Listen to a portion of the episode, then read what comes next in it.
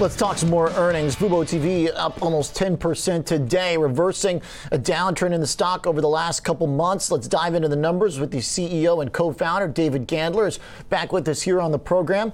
David, thanks as always for talking with us. Let's jump straight into the numbers because you beat the big expectations that were already built in for top line growth and the subscriber growth as well, where you went ahead of your own outlook in numbers. So, what's the big drive over the last quarter? Is it more of the same? Is it cord cutting? Is it people finding out who you are? Where's that latest push coming from?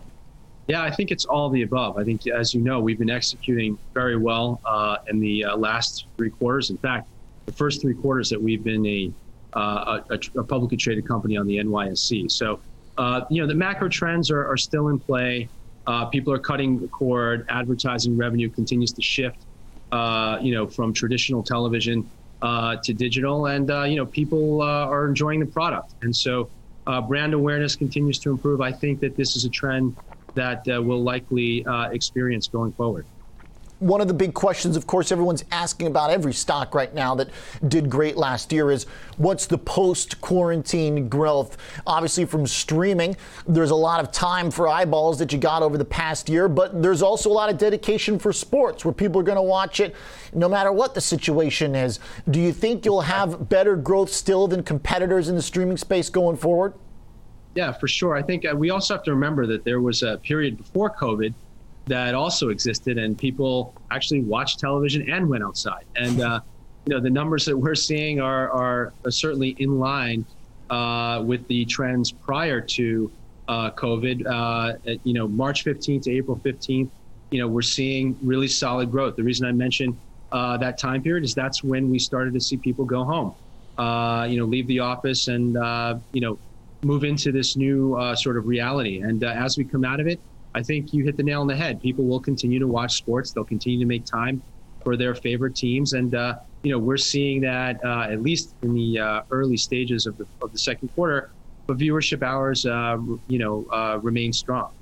If there's anything here that uh, analysts want more from, it's on the bottom line. Adjusted EBITDA loss of 46.5 million. They were looking for about 43, so they understand that right now the bottom line is negative.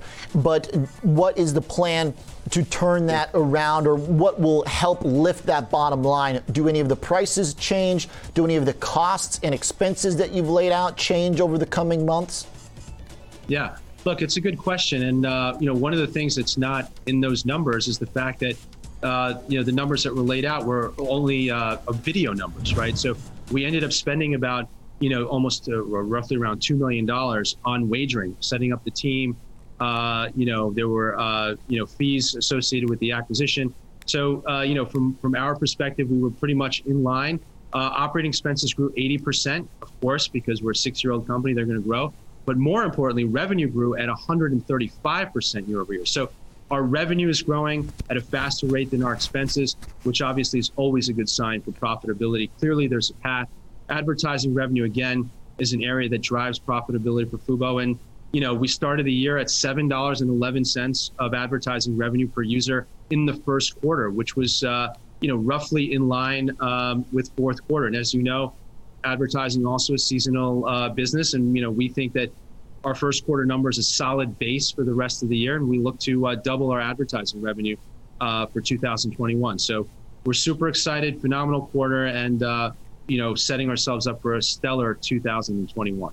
David, I don't generally expect CEOs to comment about market action. Obviously, you know that the stocks come under a great deal of pressure the last four or five months. Does that change any of your strategy in terms of how to generate cash or pressure for that bottom line, or possibly selling to a uh, bigger company that might want your specific uh, uh, your specific uh, mousetrap for viewers through the sports yeah. side? Well, I think you're right. We have a very unique company. Uh, you know, the company is really developing a new category, which I like to call interactive television, with our approach to sports betting uh, and video. Uh, but our balance sheet is is quite strong, with over 400 million of cash. Uh, we have enough capital to build a a uh, full service betting app and continue to grow our videos. So. you know, it's it, it's our responsibility to you know, review all types of deals, uh, you know, but you know, I think we're actually well positioned uh, to uh, attract more customers in betting as well as continue to take market share on the video side. So, uh, from our perspective, nothing changes really. And uh, I think in terms of market action, I, I, would just say that one thing I think you've, you've seen a rotation out of growth stocks. This is not anything specific to Fubo, um, you know, into cyclicals with rising rates of inflation. So, um, you know, what we've been doing is continuing to focus on our business. And, you know, I think nothing has changed other than the price. So we actually feel much better about our business for 2021 than going in hmm. uh, to 2021 at the end of 20. So, again, we, we feel really good. Okay. David, thanks for the update. Appreciate it. Thank you so much for having me. Thank you. David Gandler is the co founder and CEO at Fubo TV.